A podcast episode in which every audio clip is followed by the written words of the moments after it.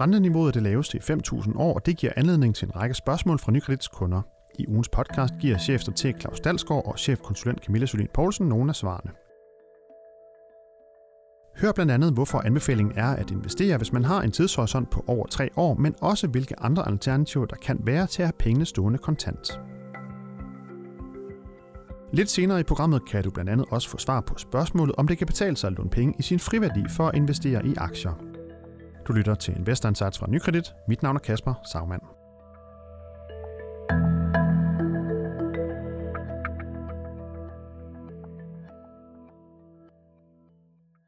I ugens podcast, der dykker vi ned i nogle af de mange gode spørgsmål, der kom, da Nykredit i sidste uge afholdt et webinar om betydningen af det lave renteniveau for investorer og boligejere.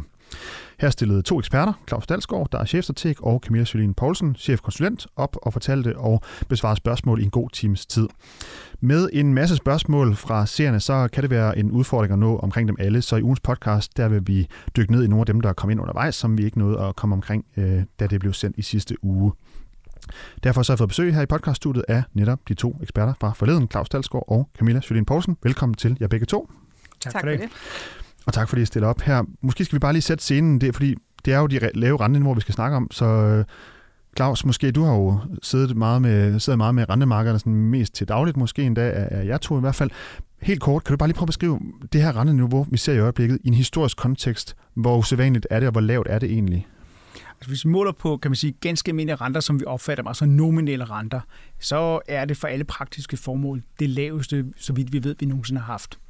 Øh, Bank of England på et tidspunkt, de øh, havde en masse ledige ressourcer og fik, fik regnet på det, og de nåede frem til, at renterne var de laveste i 5.000 år. Så skal vi sige, det er, det, det der er vi nogenlunde derhjemme.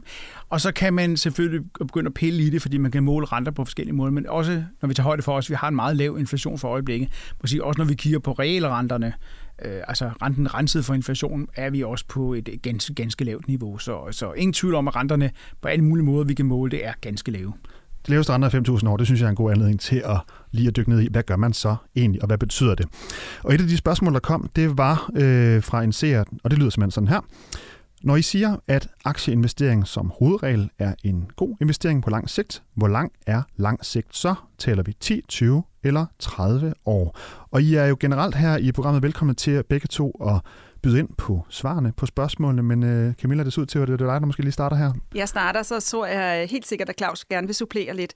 Altså, øh, normalt siger vi jo her i Nykredit, øh, at øh, man skal have en tidshorisont på over tre år, før det giver mening at gå ud og investere sine penge. Så, så har man kontanter stående, men man skal bruge dem inden for de næste tre år, så anbefaler vi at blive ved med at lade dem stå kontant. Alt over tre år giver mening at investere. Og især når den del, der handler om aktier, der giver det mening at have øh, som minimum de tre år, og meget gerne meget længe. Det er jo sådan, at den der rentes renteeffekt, man får ved hele tiden at tage det afkast, man får fra aktierne og geninvestere det, det bliver rigtig sjovt, jo længere tid, at øh, pengene kan stå i aktier. Og, og hvordan kan det være, at det lige er de her øh, tre år, man, man, man, man snakker om? Er der en grund til det, eller man sådan kan, kan sige noget om det? Altså, øh, vi siger lidt de tre år, det er fordi, vi prøver, har prøvet at analysere lidt tilbage på nogle af de øh, nedture, der har været på, øh, ikke kun aktiemarkedet, for vi anbefaler jo typisk aldrig 100% at gå i aktier. Det er altid en blanding med obligationer.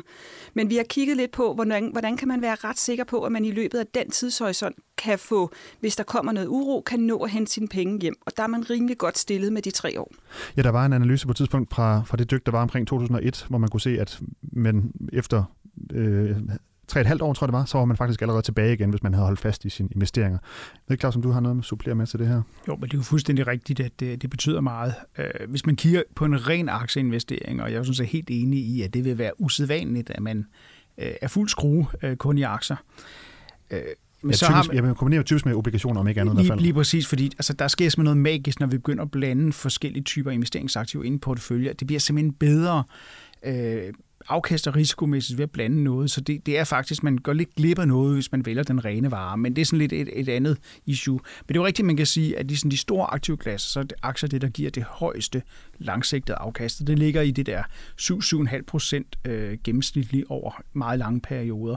Og så klart, hvis man begynder at regne øh, på lange horisonter, 20, 30, 40, 50 år, så bliver 7,5 jo så fantastisk meget. Men det er klart, at aktieafkastet bliver leveret enormt ujævnt. Så vi har jo år, hvor vi, altså vi kan tage 2008 indtil starten 2009, som er noget af det værste, vi har prøvet jo i nyere tid. Altså der taber globale aktier altså over 40 procent. Øh, og i, øh, i ja, som du refererede til med 2000-2001, altså i starten af årtusindet, der har vi sådan et par år i træk, som er rigtig slemme, så akkumuleret bliver det altså også et ganske voldsomt dyk. Og så har vi sådan noget som sidste år, hvor de gav øh, omkring, øh, tror amerikanske aktier gav omkring 29 procent, hvis jeg ikke tager helt lige fejl, på, på et år. Ikke? Jeg synes faktisk, at de to sidste år er sådan et fantastisk godt eksempel på, øh, på det her med, hvordan tingene kan blive leveret meget ujævnt. Fordi hvis jeg tog 18 og 19 sammen, så vil jeg sige, at vi har været tæt på at få sådan det historiske gennemsnit på aktieafkastet. De har godt 7,5 procent men det er så leveret med minus 15 det første år. Der kunne godt være, at man har siddet nogle gange ved middagsbordet og tænkt, ah, det er ikke rigtig sjovt det her. Og så rigtig 2019 var, var lidt af en fest på aktiemarkedet med globale aktier omkring 30 procent i danske kroner. Men altså leveret meget ujævnt. Det er også derfor, når vi snakker med horisont, og vi snakker med risikovillighed, så, så, så mener vi det ret alvorligt, fordi man skal virkelig mærke efter i sin mave, om man kan klare de her udsving. Fordi når man står i en situation, hvor aktiemarkedet er under pres, ikke, så kan man godt, uh, det rigtig fine balance skal nok give, ikke, men så føles det så alligevel ikke så rart. Og øh, tilbage til, til det her med, med horisonterne.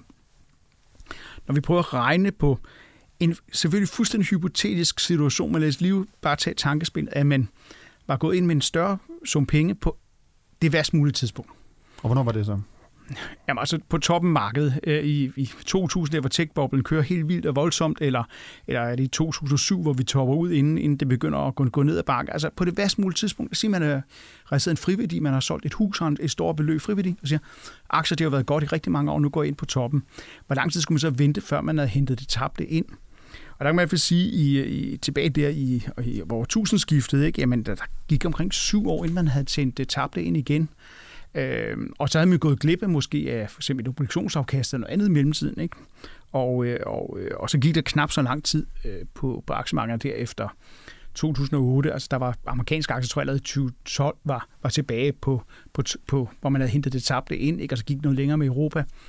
Så, så, så skal du, der, der, der går noget tid, inden du ligesom henter ind igen, og så den helt grimme, det var jo øh, fra 1929-krakket, hvor som jeg lige renter det, så tror jeg faktisk, vi skal have hjælp på den anden side af 2. verdenskrig, før man havde hentet det tabte. Så er det med om at have is i maven. Så der, der skal man dele med have en lang horisont. Det var også en meget speciel situation. Og det er også derfor, igen når vi vender tilbage til, altså, få noget spredning på. Øh, lange horisont er godt, få noget spredning på, fordi når man kigger på en balanceret portefølje, så ser det helt anderledes ud, fordi for eksempel har nogle af de perioder, snart omkring her, der har været slemme, har man fået rigtig, rigtig fine afkast på obligationer. Så synes jeg, vi fik svaret øh, godt på det spørgsmål, så kan vi gå videre til næste. Vi har jo lidt forskellige, vi skal igennem, så jeg tror, det går, at vi skal prøve at skære endnu mere ind til pindet fremadrettet, men det er også et godt og, og meget vigtigt spørgsmål, som der er kommet flere af faktisk øh, i forskellige afskygninger. Men lad os tage det næste. Det hedder, hvad kunne være et alternativ til obligationer, hvis man ikke ønsker, skråstreg tør, risikere flere aktier i sin investeringsportefølje?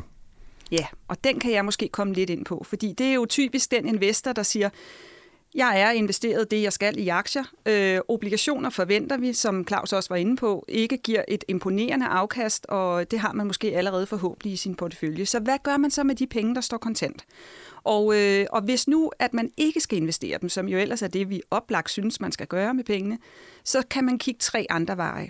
Og den første vej er at kigge ind i, har jeg nogle andre øh, ønsker, planer, drømme i mit liv, som koster penge, så kunne jeg måske lige så godt sætte det i gang nu. Det hvad, kunne, hvad kunne det være for eksempel? Det kunne for eksempel være, at man havde lyst til at sætte et nyt køkken i, energiforbedre sin bolig, købe en bil, tage en stor familierejse, øh, alle de der ting, hvor man tænker, det havde jeg egentlig tænkt først skulle være om to år. Jamen, hvis alternativet er, at pengene står til 0% i rente nu, måske endda negativ, så hvorfor ikke gøre det nu? Så det er den ene del af tingene. Den anden del er at kigge lidt på, hvad har jeg af gæld? Man skal jo huske på, at det, man tjener jo også på at afdrage noget gæld. Og der skal man kigge lidt på den OP, der er på ens lån. I øjeblikket, altså årlige omkostninger i procent? Årlige omkostninger i procent, ja. I øjeblikket, selvom renten er så lav i øjeblikket, så ligger et fastforrentet lån faktisk med en årlig omkostning i procent på 2 procent. 2 procent er faktisk et ret flot afkast i forhold til at stå 0. Øh, og det er svært at hente ind på en obligation, og hvis man ikke vil i aktier, ikke, så giver det faktisk ret god mening, at man skruer op for sin afdrag på sin gæld. Jo højere rente, jo højere bidrag, jo mere gevinst er der ved at nedbringe sin gæld. Og på den måde kan man jo også hjælpe sig selv med ikke at skylde for meget væk senere i livet, så man har bedre frit valg på alle hylder, også når man bliver pensionist. Så det er den anden afdrag gæld. Og den sidste er, hvis man nu er i den heldige situation, at man faktisk har så mange penge, at man ved, jeg når ikke selv at bruge dem, så kan man jo begynde at tænke den tanke, at skal jeg begynde allerede nu at glæde den næste generation. Det kan gøres sådan grundlæggende på to forskellige måder. Enten at give pengegaver, afgiftsfri pengegaver, fordi alternativet er jo, at staten kommer og skal have noget den dag, man dør, 15 procent til børn. Og der er nogle beløbsgrænser, hvor meget man kan give så? Ja, lige præcis. Den ligger i øjeblikket på ca. 67.000, øh, man må give per barn øh, per forælder. Så, så hvis man har Per- mange per penge år, ikke? per år, så kan det faktisk gå ret stærkt. Og det er jo både til alle børn og børnebørn osv. Så, videre. så det kan faktisk godt gå stærkt, hvis man beslutter sig for at skrue på det. Mindre kan også gøre det. Det behøver ikke at være det fulde beløb. Og ellers, hvis man har en masse likviditet, så kunne det jo være, at der var nogen i ens øh, familie, som står og havde brug for noget billig likviditet. Så kan man tænke ind i det via et familielån. Så det er nogle af de alternativer, der er, hvis man ikke vil ud og investere sine kontanter. Og med det synes jeg faktisk, vi kom ret godt omkring det spørgsmål, så hvis det er okay med jer, så tænker jeg, at vi går videre til den næste. Og den hedder, hvis man har en øh, stor friværdi i sin egen bolig, og man kan låne til en rente tæt på 0, og aktier giver gennemsnitligt 7% per år, måske lidt mindre, ifølge dig, Claus, så, øh, så lyder spørgsmålet, kan det så betale sig at optage lån og investere disse penge, altså optage lån i friværdien? Øhm, kan det det? Ja, det er et vildt spændende spørgsmål, og faktisk også et ret komplekst og omfattende spørgsmål. For det første så er det jo vigtigt at huske på, som jeg var inde på før, at man skal jo hele tiden veje tingene op imod hinanden, og her er der mange ting, der skal vejes op. Så det handler blandt andet at sige, skal jeg ud og låne i min bolig? Hvad låner jeg til? Hvad, hvad vil omkostninger i procent blive der? Og lad os og hvis vedkommende her, det siger, at jeg kan låne sin rente tæt på 0, men det, det skal man... men så er det jo et variabelt forrentet lån, og så er man jo ikke sikker på, hvordan renten udvikler sig. Omvendt kan man sige, at det han også siger, det er, så putter jeg det over i aktier med 7% For det første, som Claus siger, vi skal nok ned 5,5 omkring måske. 5,5. Plus igen, vi anbefaler meget sjældent at gå 100% i aktier. Så det vil typisk være en blanding mellem aktier og obligationer, og så ryger det forventede afkast altså væsentligt ned. Ja, hvad ryger man ned på så? Kan man, øh, kan man Ja, sige det? men jeg var faktisk inde og regne på det, at på sådan en 10-års horisont, middelrisiko, der har vi lige nu et forventet afkast efter omkostninger på 2,02 procent. Det er ekstremt tæt på OP'en på lånesiden, og dermed vil jeg sige, at det, det, det i sig selv taler for, at man ikke gør det. Så hvis man skal ud i det her, så skal det være, fordi man selv tror på, at det her kan jeg gøre en god forretning med. Så blander vi os naturligvis ikke. I princippet må man jo komme ned og låne. Hvis man har god friværdi, må man jo låne og bruge pengene til, hvad man vil. Det blander vi os ikke i, om du vil købe Lego-klodser eller investere i aktier. Så længe du kender risikoen og selv tror på, at det her er en god idé, du har, har en fin friværdi i din bolig, så der er plads til det, og, og at du har risikovilligheden. Sidste gang, at det her var meget på tale, for jeg forstår sagtens, der er nogen, der kan tænke det nu. Jeg kan også godt huske tilbage fra sidste gang, vi havde mange kunder, der spurgte til det. Og vi ved jo, som Claus er også inde på, der kommer bølger. Så det vigtigste, man skal vide, det er, at man skal altså så have is i maven. Og så skal man ikke købe ud, når der lige kommer to dårlige øh, investeringsår, fordi så har man helt sikkert tabt på denne her øvelse. Så man skal tænke sig rigtig godt om, øh, og komme ned og tale med sin rådgiver om det. Det vigtigste er, at man selv skal tro på det, og have stor friværdi og en god formuestørrelse, før det her giver mening.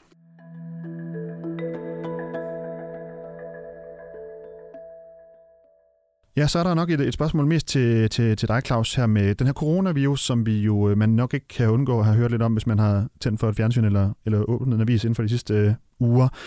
Coronavirusen den udvikler sig jo dag til dag, og spørgsmålet det lyder, er coronavirusens aktienedtur ikke en trigger til et stort, stort globalt aktiekrak? Og det er nok med henvisning til, at blandt andet i Kina har vi set nogle, nogle udsving på børserne, øh, efter den her coronavirus øh, har udviklet sig. Er det noget, der kan sprede sig til et stort øh, globalt aktiekrak, tror du?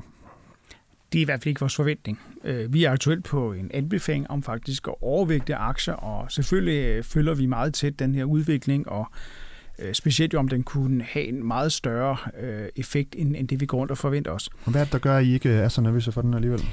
Altså, det er jo en meget tragisk situation, det der foregår overvejende i Kina, og det, det kan vi jo ikke negligere. Det er jo rigtige mennesker, som bliver smittet, og rigtige mennesker, som dør. Men hvis vi skal sådan lidt kynisk overføre det her til økonomi, så øh, regner vi med, at de effekter, økonomiske effekter, at der er, altså det, der påvirker økonomisk vækst og påvirker også indtjeningsmulighed for virksomhederne, med stor sandsynlighed vil være øh, kortvarige, øh, altså midlertidige, og vi som faktisk kan se, at noget af, det, at den aktivitet, man går glip af, den faktisk vender tilbage senere. Og så i forhold til, øh, til aktiemarkedet, hvis vi holder specifikt omkring den del, så står det her jo ikke alene. Fordi noget af det, vi jo ser for øjeblikket, det er jo, at man fremrykker faktisk sine forventninger til, at der kommer modvirkende foranstaltninger fra centralbankerne Kina har allerede været ganske aktiv, øh, specielt på pengepolitikken, så de har været ude altså prøve at imødegå den her negative vækst, øh, der kommer, eller negative vækstbidrag, der kommer fra coronavirus med alt overvejende sandsynlighed i Kina.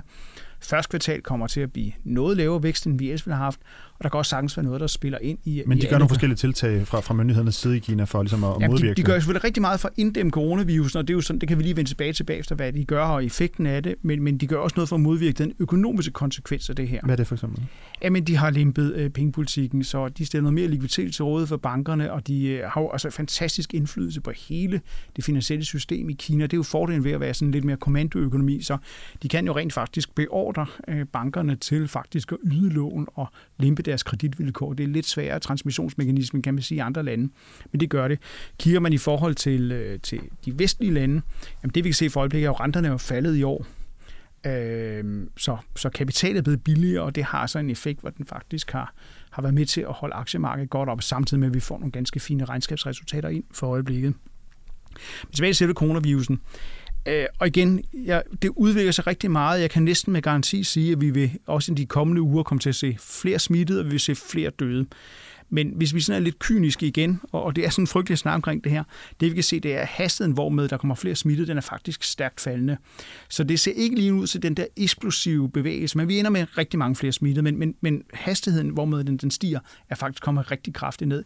Vi skal ikke så lang tid tilbage, der blev den Øh, steget med 50 procent om dagen, og nu er vi altså nede under 10 procent, så det, det går, den begynder at gå den rigtige vej. Der tyder på, at den her forsøg på at inddæmme det har en vis effekt. Dødeligheden er stadigvæk relativt lav, en lille smule på vej opad, det vil nok være lidt endnu, men hvis stadig i forhold til andre øh, lignende sygdomme, så er det faktisk en relativt lav dødelighed, vi har. Coronavirusen, nok ikke så meget mere at sige om den lige nu. Det udvikler sig jo dag for dag, men altså indtil videre ingen øh, panik fra, fra Claus Dalsgaard og øh, Nykredit Markets øh, side. Yes. Videre til et andet spørgsmål, der er kommet, der hedder, jeg har et større kontantbeløb stående på min pensionsopsparing. Jeg er lidt tøvende med at købe ind på toppen af markedet, men for at undgå de negative renter, hvad vil I anbefale, at jeg investerer i med en 10-årig horisont og en moderat risikovillighed? Camilla, har du bud på det? Ja, det har jeg. Og, øh, og det, jeg, jeg hæfter mig meget ved her, det er selvfølgelig, det er en pensionsopsparing. Og det er jo sådan, at vi her i Nykredit har valgt at sætte negativ rente lige så snart man har mere end 50.000 kroner stående kontant på en pensionsopsparing. Og derfor giver det jo rigtig god mening, hvis man har et ret stort beløb stående, at man begynder at kigge på nogle alternativer. Og lige præcis på pensioner har vi jo ikke alle de der alternativer, jeg talte om før. Det er, vil du stå kontant, eller vil du være investeret? Så investering giver super god mening. Og med en 10-årig horisont, og med en moderat risikovillighed, synes jeg i høj grad, det giver mening at investere her. Og det, det den her spørger så spørger til os, det er lidt omkring, hvad er det så lige præcis, I, I anbefaler af investeringsforslag. Og der vil jeg sige, at det kommer rigtig meget an på, øh, det kommer an på, som sagt, øh, risikovilligheden, fordi moderat, det er jo et svært begreb. Hvornår er man moderat risikovillig? Ikke? Det skal vi lige ned og have testet. Og så er der lidt omkring den der 10-årige tidshorisont, fordi der er stor forskel på pensioner. Så er det en sådan en sum pension, hvor alle pengene skal udbetales om 10 år, eller er det en løbende pension, hvor udbetalingerne starter om 10 år? Der er ret stor forskel på, hvad vi kommer til at anbefale af investering. Og, og det sidste er, er det vigtigt for, øh, for denne her spørger, at sikre, at aktieandelen løbende helt automatisk nedtrappes efterhånden, som vi nærmer os de 10 år? Eller synes man, det er rart, også kvad det Claus siger, at være ligge med en rimelig pæn høj aktieandel hele tiden, konstant, fordi man har nogle andre penge et andet sted. Så det er det, det, der er afgørende for, hvad vi kommer til at anbefale. Men helt klart, øh, det har en konsekvens at stå kontant, hvis der står mange penge på en pensionsopsparing. En del af spørgsmålet, det er jo også det her med, at vedkommende er tøvende med at købe ind på toppen af markedet. Det kan man jo godt tro, at, at, at vi er der, når, når aktier stiger så meget, som vi er sidste år. Det er i hvert fald noget, man kan overveje. Er det der, vi er? Er vi på toppen af markedet nu, Claus? Hvad, hvad, hvad er der at sige til, til den overvejelse? Altså, det kan vi jo konstatere objektivt, vi er, fordi at øh, flere aktieindeks ligger på det højeste, vi har set nogensinde. Og det er klart, der er bekymring altid for at få købt på toppen. Det Men spørgsmålet er selvfølgelig, om, om, om vi er et ja. sted, hvor vi kun går nedad. Vi har kigget på det øh, historisk, og der er ikke noget belæg for, at selv man har været igennem en periode, hvor aktiemarkedet er steget sådan pænt, at det så i sig selv er en, en stopklods. Det er der simpelthen ikke noget belæg for. Det kan lige så godt forestille. Det vigtigste er, at den underliggende historie er på plads. Altså sådan noget med økonomisk vækst. Og sådan lige præcis.